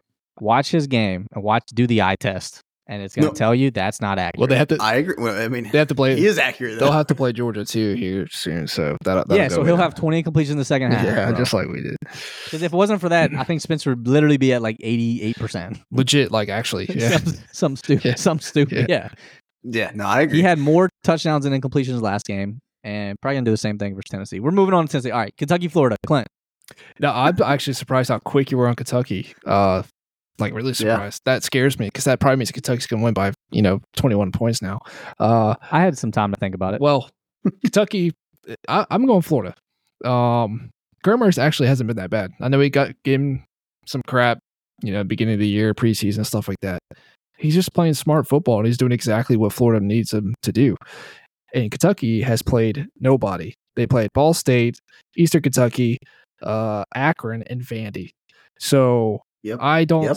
This is going to be the first. I, I get it. It's at Kentucky, but this is going to be the first actual team that uh that Kentucky has played. And Vandy, they gave up 21 points to. So um yeah, give me give me Florida um and, and the short spread there. dude I, I love you clint that's exactly what i was going to kind of go at is i've got florida in this game too um oddly enough Mer- merch has been more of a game manager you you nailed it right on the head um just kind of completing the passes he needs to trying not to make that many mistakes but even beyond that i like you said you, you took the words right out of my mouth about kentucky hasn't played anybody yet i know they went to vandy and vandy's got a better offense but they still like haven't played that many good teams. Um, Akron, Eastern Kentucky, and Ball State. Um, this will be their first, I mean, real test. And Devin Leary, honestly, more even more than all that, I think Devin Leary is kind of disappointing me this year against that kind of those kind of opponents. You would think he'd have better stats than just thousand yards, nine touchdowns, five picks.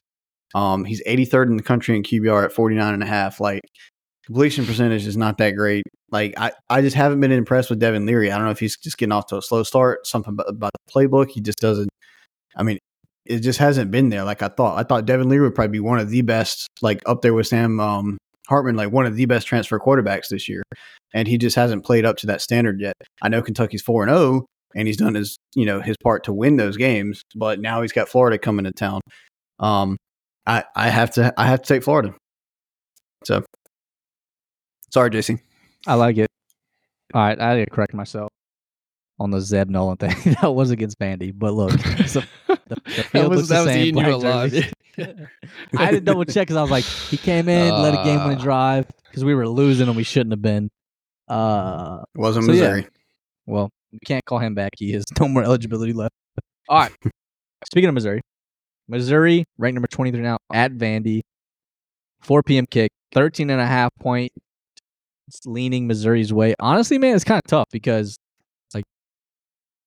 I don't know, man. Like Missouri's like they're they're solid. 13 and a half, a lot. Again, like it's a lot in a conference game, especially when these two were kind of like. I mean, Vandy's obviously been on the the bottom tier for a while. I think if they had Malik Wright, who transferred to Mississippi State, this would be a, a different ball game. But oh Mike Wright. man, Mike Wright, my bad. Good. Um, dude, ten minutes ago I wrote down Vandy, so we're going Vandy. Yep. Cover the 13 and a half. Um, look, they got a scoreboard hung out by cranes. What other home field advantage could you ask for? There's not that many fans because there's not that stands in either end Dude, zone. the shock factor alone, yeah. Um, yeah, I mean, look, Missouri's going to be scored, scared to get in the end zone because they might just drop that crane on them. So look for uh, Vandy to cover that 13 and a half. Hey, Vandy's had three home games so far this year. Has Has your sister been to one of them yet? Uh, I know. I think she's been like working around the time of them. I don't know if she's actually been to one though. Um, not that I'm aware of.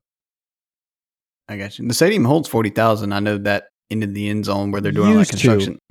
Yeah, it used to. I think they're like half capacity now or something. So I don't know. The wild thing, and I even told Clint about this. Uh, Missouri's played four games. Vandy's played five. This is how fast this season's gone. This is Vandy's sixth game, so they're halfway through the season after this game. I don't kinda- like to hear that. Again, don't tell I- me those things. yeah, it just kind of blows my mind. Um, but I, I, I got Vandy too. Honestly, dude, uh, this Vandy team's not what it used to be. Um, I mean, they they were pretty good last year with Mike Wright, like you said, but uh, in previous years before that, they were just the you know 14th in the SEC almost every year, guaranteed lock it in pick. Um, this year and and last year, not not that bad. Um, offense is uh pretty good. Like, um, I did a little research on them, and in 2001, they had 13 passing touchdowns like the whole year. Um, and in 2022, they actually upped it up to 22 touchdowns um, so far. And this year, they actually have 13 so far, halfway through the season. So, looking like they're continuing that trend of going up. So, this offense is better than it used to be. Um, Missouri played a lot of one score games this year, one possession games. Beat Memphis by one possession, Kansas State by a field goal, um, Middle Tennessee by just a, a touchdown. So, I mean, this is going to be a close game. That's why I think I got Vandy covering the, the 13 and a half. Yeah, I did almost no research on this game because I'm not gonna lie, I missed it in the uh, in the list. So, but I, I still do like Vandy to cover the spread here. Missouri having a good year. I mean, people are talking about them like being dark horse playoff contenders. I'm like, whoa, okay, like that's kind of crazy. Uh, I don't see that. That's how bad the SEC is this year. I guess, yeah, Jesus. But uh, Syracuse. Yeah. Sorry, I guess I'm. in my throat. But uh, Missouri doesn't like to win very, very big. Outside of the first game of the year, they won by four points, three points, and seven points. Uh, the last three games. So, yeah, I, I think Vandy's going to do just enough to cover the spread. Maybe even a little bit in garbage time. Who knows? But yeah, um, I'll take Vandy. I like it. I like it. All right. Last top 25 matchup we have um new to the top 25 for this season, Fresno State at home to Nevada. That's a late kick, 10:30 Eastern time. Fresno State's 24 and a half point favorites. Look, they haven't really played much of anybody. They they beat Purdue by 4. They beat Arizona State 29-0, the other two cupcakes. Nevada um lost to USC 66 to 14. Then they come back and only lose by seven to Kansas, so they're kind of up and down as well. Uh, this is kind of one of those tough ones because I don't think there's been enough to really see from either side. Nevada's obviously a not, a very good football team; they're zero and four. But I think Fresno State's new to the top twenty-five, and I think that's going to be a concern. And I, uh, That almost, that almost got me, but I'm uh, I'm professional. I'm gonna keep moving. Um, I got you.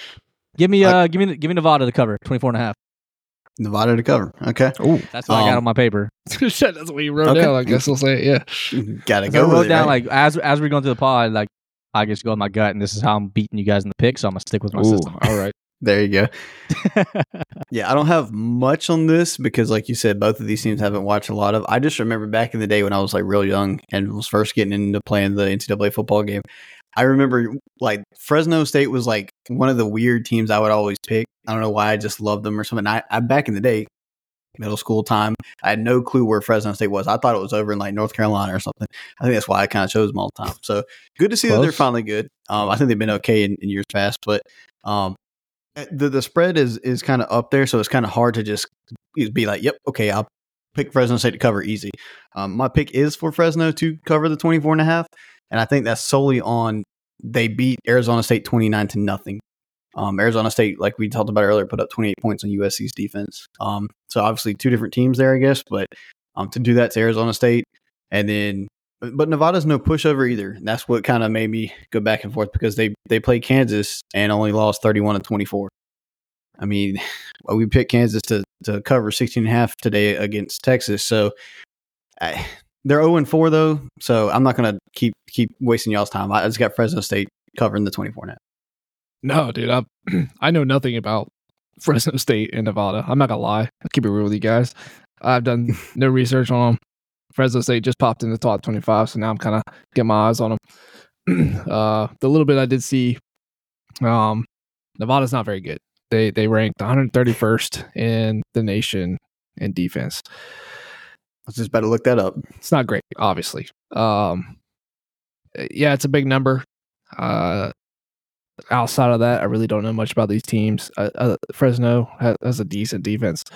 Uh, so yeah, I'll just I'll go ahead and seal our fate here, Jacob. I'll I'll, I'll be with you on this Fresno State cover.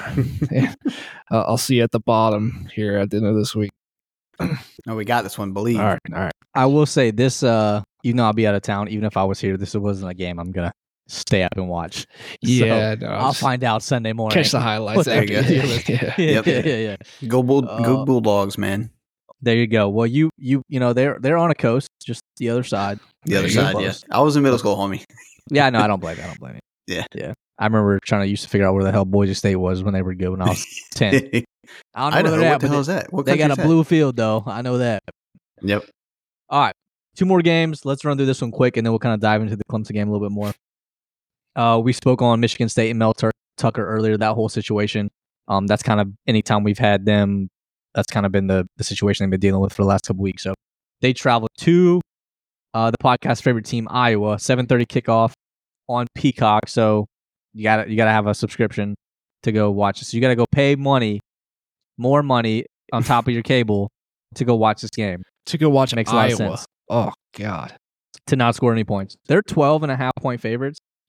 Um, good thing this isn't our picks, but for some reason, Iowa's going to cover.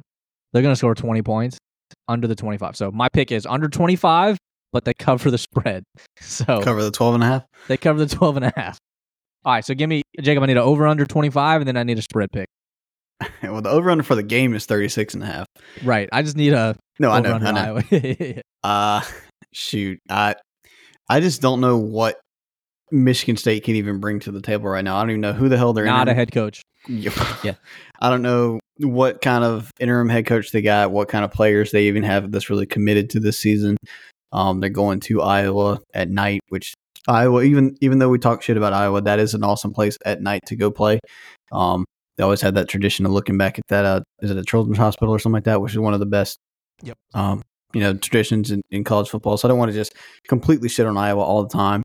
Um, but I, I would I think my I don't this isn't technically one of our picks, but I would say that Iowa will cover that just because of the state of you know Michigan State as a as a program right now. So um, I personally think this is one of the games that Iowa will score maybe like thirty one and maybe like a thirty one to thirteen game.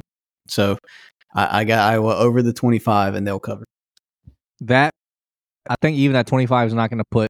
I think their average still is 20 and a half, 20.5 points a game. So they're going to need to score a lot. Currently, sitting offensive coordinator does not have a job. next year. Clint, what you got?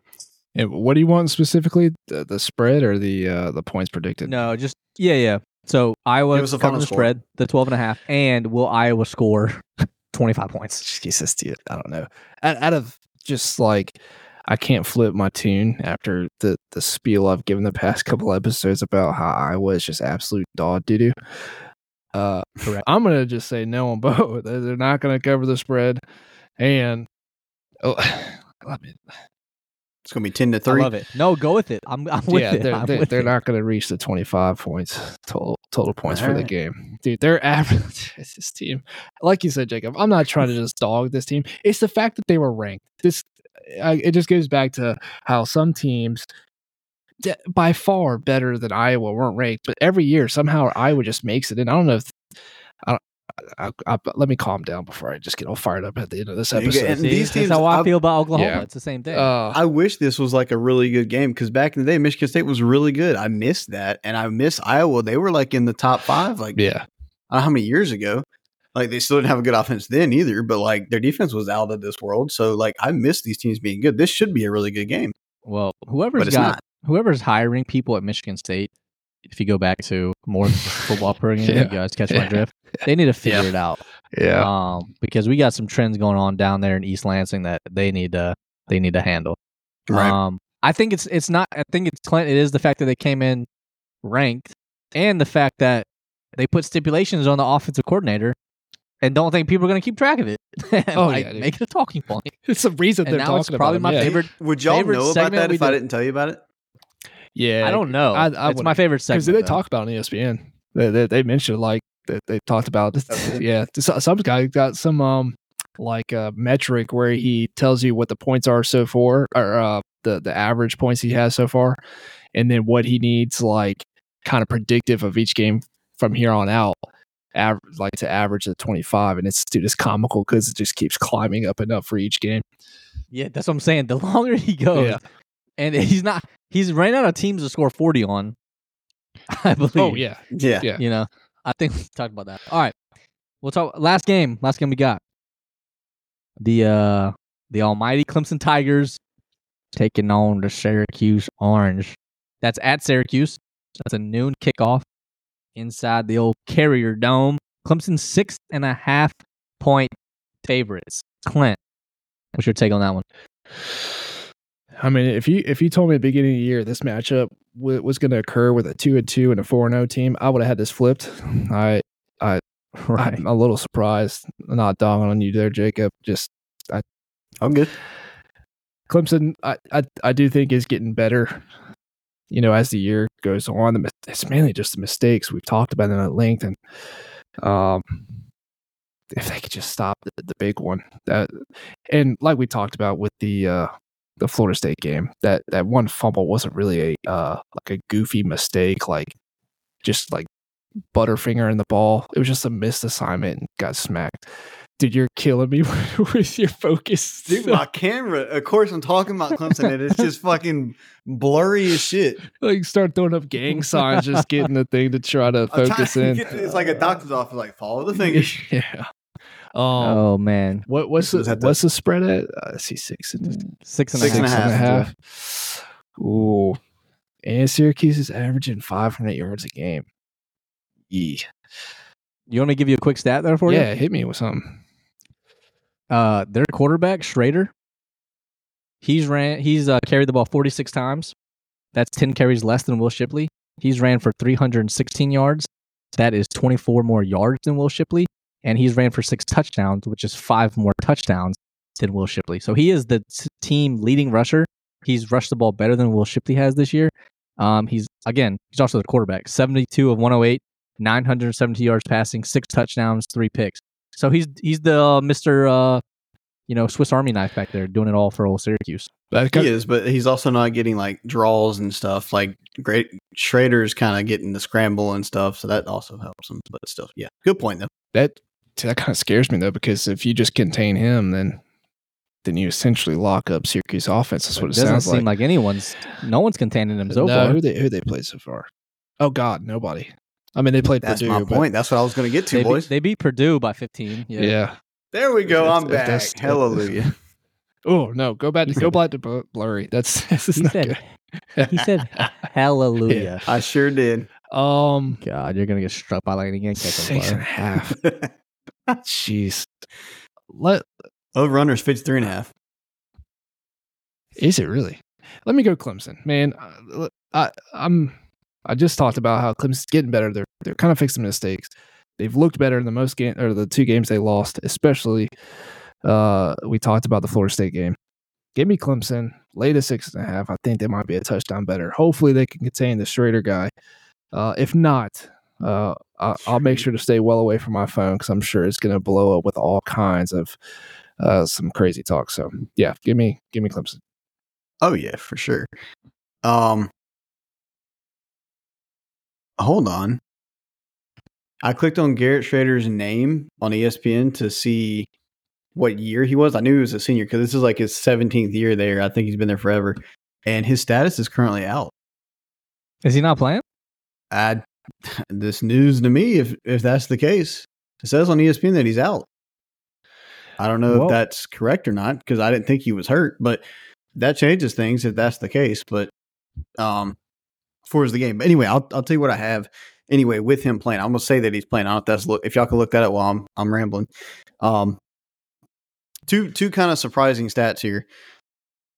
Clemson. I'll just kind of quickly say these. Their their offense is ranked 33rd in the nation. This is all based on points per game. Clemson's offense 33rd in the nation. Defense is 25th or 22nd in the nation. Um, Syracuse offense sixth in the nation, and their defense is actually seventh in the nation. Um, kind of surprising numbers. I know that Clemson has played technically two ranked teams, lost to them both, unfortunately, and Syracuse hasn't played a whole lot of anybody. They played Army, Purdue, Western Michigan, and Colgate, uh, which their opponents have a combined record of three and twelve um, for this year. And Western Michigan is actually we're talking about Iowa was the team that gave up 41 to Iowa. Um, they lost 41 to 10 to Iowa, and then they also gave up 48 to Syracuse, 48 to seven against Syracuse. So I think some of these stats are inflated for Syracuse. Um, Clemson's combined opponent record is 10 and 6 so far this year. FSU and Duke being undefeated, and then FAU and then Charleston Southern. That you can count that if you want to, but um, so there is a big discrepancy in opponents so far this year. Uh, the six and a half, of course, my my pick is for Clemson to cover that. I definitely think this is a get right game. Um, we've you know deserve one in my mind because we have had you know several things go haywire. I think even Dabo said this in a press conference recently. He said, you know, and and I know speaking to Carolina fans, they're going to sit here and say, well, that ain't true. But Clemson was what I think 11th in the nation to in the preseason. Um, Dabo said in his press conference that this team is like three or four plays away from possibly being undefeated and maybe fifth, fourth, third in the country. That may be overstepping it a That little is bit. overstepping because you guys lost to Duke by a lot.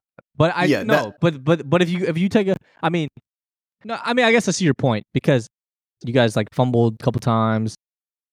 More, yeah. It's, I mean, especially for Florida two turnovers on like first and goal, Yeah. third and goal. Yeah. So I mean, that changes the whole game. And then that last touchdown that Duke scored, you know, to make it 28 was a last few minute kind of just we gave up there.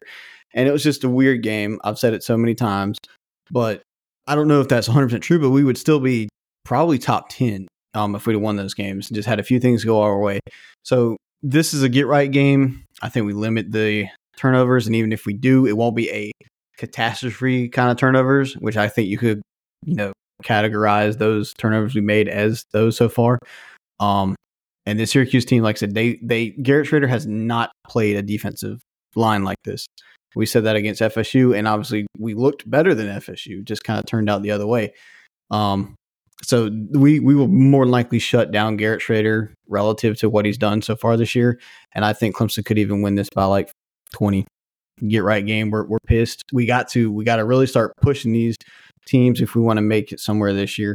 Obviously, ACC championship may be out of it at this point, but we have to start crushing these teams to get to where we can make a really good, maybe even a New Year's Six bowl. So I haven't seen New anything that says that says Shrader's out. Um, I I didn't think so. I hadn't heard anything. Yeah, I'm looking all it. over the place. I don't see anything. So I think you guys why I said touch- that. I think you guys are a touchdown better. Um, you guys should always be a touchdown better than Syracuse, but you guys can't kick a field goal to save your life. So you're gonna at least miss one extra point. So you're going to you're gonna win by six. So give me Syracuse to cover the the six and a half. Oof. That's how I feel on that one. That's bold. Hey, Clint, there's your layup. Let's get another Well, one on them. Just Uh, is that that's part of our picks, right? Oh, we- technically it's not. No. Okay, I can't remember if that was one or not. But yeah, that's what's gonna happen. You guys are gonna at least miss a field goal. That's just unfortunately gospel information at this point. So you guys figure that out. I don't like. th- There's there better not be at one point if I hack into the cameras at Clemson and y'all's indoor facility and there's not a single person kicking the ball. I mean, on a 24 seven rotation, there better be somebody kicking a field goal because. I mean, come on. We got to get a dude who is literally in Charleston, about to go to New York for a job, who even in his four years at Clemson kicked the ball like four times to bring him in to kick field goals. Like you're a D1 national championship contender. And there's not a somebody can kick field goals, man. We got to figure this out. I agree. This is why Jim Harbaugh went, and, you know, stayed at that one. He was recruiting that kicker and went and stayed at the dude's house and all that stuff, like trying to recruit the number one kicker in the nation. Like I need Dabo to like start maybe getting the transfer portal, but if not, committing some. Are some there a bunch of these kickers, in the transfer portal? Probably. Got to be. no, he's just gonna recruit If, I, like if I, you know, if I'm an accurate, he's gonna recruit the top five place kickers in the country for the 2024 class. That way, he guarantees they make some he should. damn field goals. That's crazy. I mean, they It should be. probably would have beat Florida State. You guys kicked that field goal the last minute 40. Yeah. All right. Well, uh, I saw a, a post earlier about this. I think you might be right. This this weekend might not have the uh, the juice that last weekend had, but as far as like top to bottom, I think it's definitely got more depth to it. The amount of games we got, especially these top twenty five matchups. So I'm excited. A lot of big games. A, a must win for Carolina, like you said, a get get right win for old Clemson there, and then uh, some other big games. So I'm excited to get this ball rolling. Um, before we head out of here, Jacob, you got anything else for us?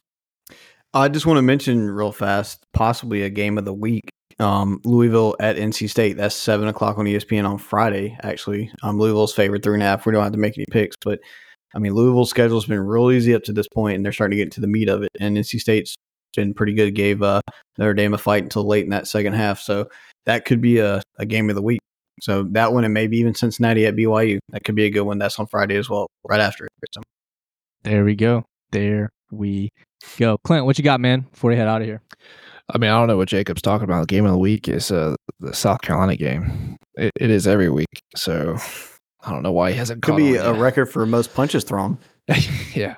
Um, look, Um. I'm just saying No. Vegas is wrong. No. I'm. I'm it's gonna be a fun week. Obviously, I'm really looking to looking forward to not just South Carolina game, but I mean, you mentioned maybe this isn't as stout of a slate college football wise, but man, this these are the weeks where crazy stuff happens. Um. So I wouldn't be surprised if we we're back on here Sunday talking some crazy stuff um, about college football. So yeah, man, I'm excited. Oh yeah. Another crazy week. I love it. All right. Well, Cox by 90. I'll see you guys next week. Cox by ninety. All right, boys.